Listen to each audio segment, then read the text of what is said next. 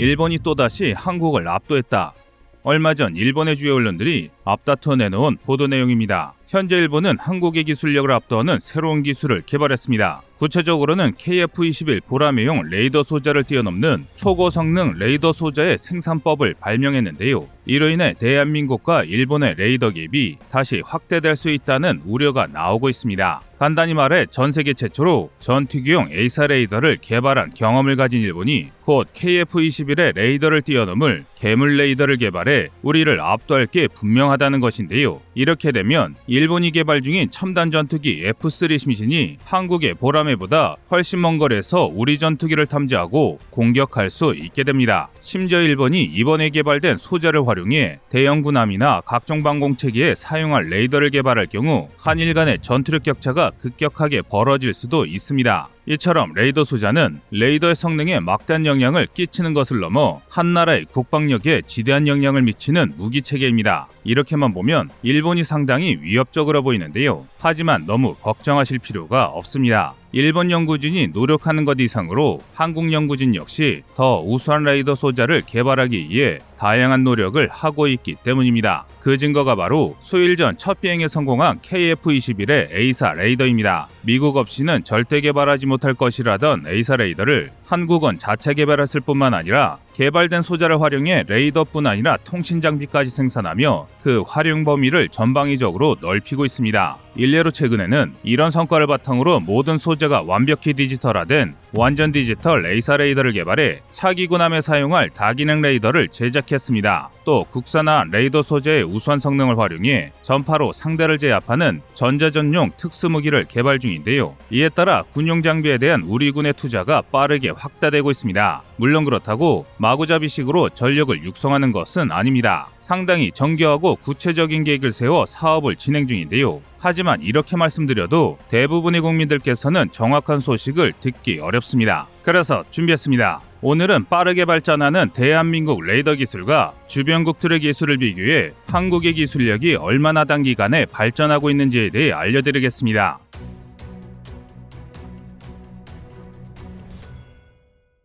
일본과 영국의 6세대기 기술 협력이 더욱 강화되고 있습니다. 그 증거로 지난 7월 18일 이탈리아 레오나르도사의 영국 지부가 자사의 홈페이지에 짤막한 성명을 발표했습니다. 레오나르도 UK와 미츠비시 전기가 영일 전투기 센서 프로그램의 다음 단계에 착수했다라는 해당 성명의 제목이었는데요. 이 성명에서 레오나르도사는 지난 2월 15일 일본 미츠비시와 레이더를 비롯한 각종 센서가 결합된 차세대 전투기형 첨단 센서 체계 제기어를 개발하기로 했던 약속이 성실히 이행되고 있음을 알렸습니다. 이는 영국 업체를 통해 영국과 일본이 6세대기 공동 개발이 순항 중이라는 것이 증명된 것입니다. 이에 대해 군 전문가들은 일본이 가진 우수한 레이더 소재 기술이 영일 협력에 큰 영향을 끼쳤을 것이라고 말합니다. 실제로 일본은 과거 1980년대 갈륨 기술을 이용해 세계 최초의 전투기용 AESA 레이더 APG-1을 개발한 이후 지금까지 레이더 소재 기술을 선도 중입니다. 그야말로 레이더 기술력만은 세계 제1입니다. 그래서 우리 대한민국 역시 얼마 전까지만 하더라도 질화갈륨 소자를 단독 개발할 능력이 없어 일본에게 휘둘려 했던 것이 현실이었습니다. 그런데 KF-21 보라매가 개발되면서 이 상황이 바뀌었습니다. 미국이 AESA 레이더를 포함한 4대 핵심 체계의 기술 이전을 거부했음에도 오히려 한국은 전투기 개발을 포기하지 않고 AESA 레이더를 개발하겠다고 선언하더니 마침내 미국, 일본 같은 극소수 국가만 생산할 수 있던 질화갈륨을 국산화해버린 것입니다. 이에 따라 한국의 레이더 제작 기술 역시 비약적으로 향상됐습니다. 예전이었다면 성능이 떨어지는 갈륨 비소를 쓰거나 고가의 외산 소자를 구매했어야 했지만 국산화가 되면서 합리적인 가격으로 레이더를 제작하는 게 가능해졌는데요. 가장 대표적인 사례가 바로 KF-21에 쓰인 AESA 레이더입니다. 올해 초 남아공에서 이뤄진 성능 테스트에서 직접 개발을 주도한 연구진이 놀랄 만큼 한국의 AESA 레이더가 우수한 성과를 거뒀을 정도입니다. 하지만 그럼에도 아직까지는 일본의 레이더 소자 제작 능력이 더 우수합니다. 이를 증명하듯 지난 7월 5일 일본의 한 언론에서 도쿄대 한 연구진이 질화알루미늄 갈륨, 즉 알겐을 저렴한 가격으로 생산할 방법을 찾았다고 보도했는데요. 알겐은 우리 업계에서 흔히 겐이라고 불리는 질화갈륨에 알루미늄을 더한 소재인데요. 현재 일본 개발진에 따르면 실험실 레벨에 불과하지만 현존하는 레이더 소자 중 가장 완벽한 질화갈륨보다 성능이 뛰어나다고 전합니다. 간단히 말해 저항이 낮고 내열성이 우수해 더 높은 전압과 고온을 견딜 수 있는데요. 이렇게 높은 전압과 고온을 견딜 수 있을수록 더 강한 전압을 통해 강력한 전력을 안정적으로 공급할 수 있으므로 레이더 성능이 올라갑니다. 현재 일본 측에서는 질화갈륨보다 낮은 단가로 생산이 가능하도록 단가를 낮추면서 갈륨을 완전히 알루미늄으로 대체한 질화알루미늄 같이 더욱 우수한 소자를 개발한다는 계획까지 세워둔 상황입니다. 이처럼 일본의 레이더 소자가 발전하자 국내에서 우려 섞인 목소리가 나오고 있습니다. 영국과 일본이 공동으로 개발할 6세대 전투기용 레이더인 제기요 체계 같은 첨단 레이더에 질화갈륨보다 우수한 소자가 투입된다면 이전의 모든 레이더를 압도하는 초고성능 레이더가 나올 수 있다는 것입니다. 이렇게 되면 제기요를 사용할 게 분명한 일본의 6세대 전투기의 탐지 추적 능력이 비약적으로 향상될 게 분명합니다. 이런 사실은 우리로서는 굉장히 불쾌하고 위협적인 상황인데요. 심지어 여기에 더해 일본이 MFR 레이더 등 다양한 파생형을 개발할 경우 한국과 일본의 기술 격차가 더 벌어질 수도 있습니다. 그야말로 레이더 갭이 생기는 것이죠. 그래서 우리 대한민국이 이런 판세를 뒤집기 위해 나섰습니다.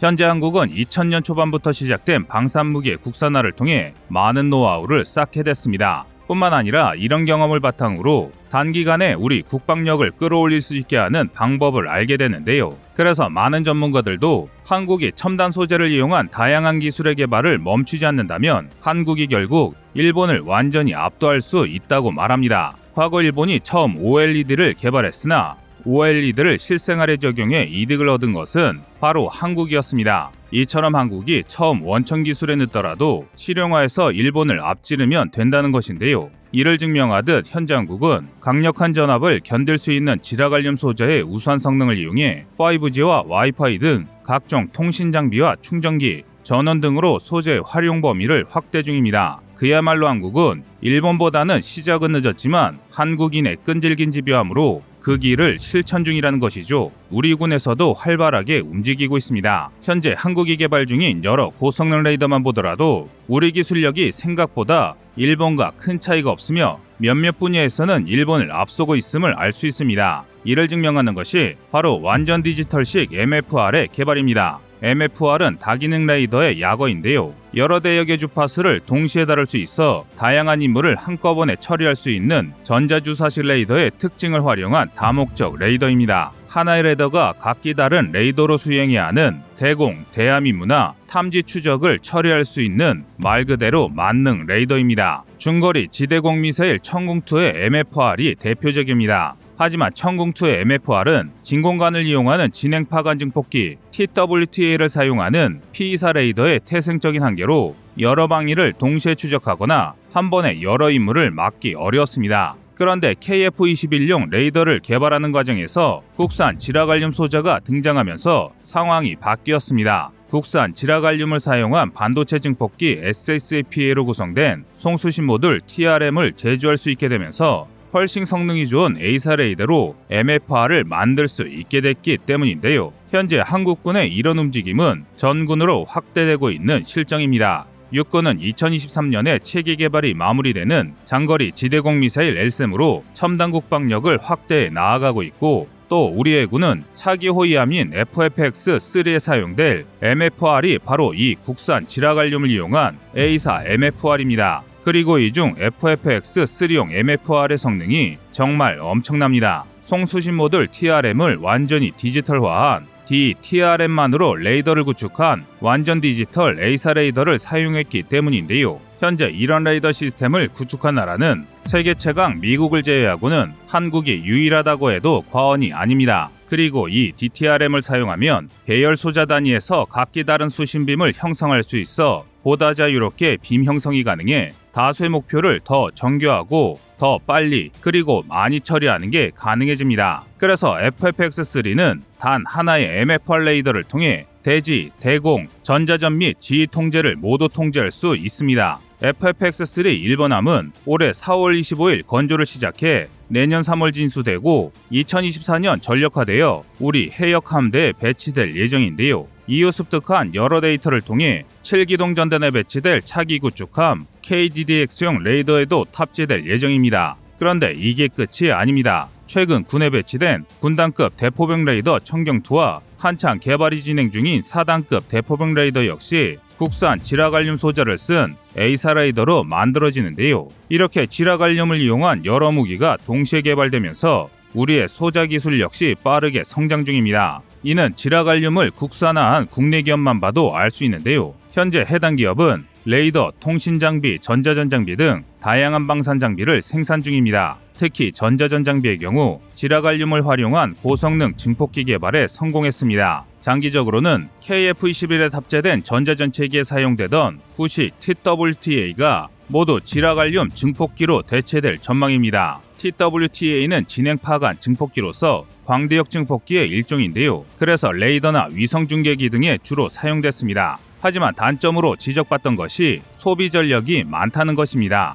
이 때문에 전력의 한계로 고성능을 발휘하기가 어렵습니다. 그런데 한국이 질화갈륨 소자를 국산화하면서 다양한 파생형의 무기체계로 개발되고 있고, 이는 우리 군의 혁신으로 이어지고 있습니다. 정리하자면 한국의 기술력으로 개발한 첨단 소자 하나가 우리 국방을 뿌리부터 뒤바꾸고 있는 것입니다. 하지만 이렇게 엄청난 변화에도 우리 군은 아직 만족하지 않는 것 같습니다. 공군의 초창기 계획인 에어포스 퀀텀 5.0에 따르면 2030년까지 정보우세 역량과 우주 사이버전에 필요한 기본 역량을 확보하기 위해 다양한 사업이 계획되고 있는데요. 이 과정에서 사이버전과 전자전을 융합하기 위해 질화갈륨 소자를 이용한 AESA 레이더가 적극 사용될 전망입니다. 한국은 단순한 레이더를 개발한 것이 아닙니다. AESA 레이더 하나로 탐지, 통신, 전자전을 모두 수행하는 것이 가능한 궁극적인 첨단의 미래 강군을 이룩한 것입니다. 여러분의 생각은 어떠신가요? 이상 꺼리투브였습니다. 안녕하세요, 꺼리투브입니다. 여러분의 가분한 성원에 힘입어 군사무기에 관심 없는 분들도 쉽게 이해하실 수 있는 대한민국의 6회공 군사무기의 숨은 비하 이야기를 책으로 엮었습니다. 하루 종일 검색해도 절대 찾을 수 없었던 비밀스러운 내용을 이제 책으로 만나보세요.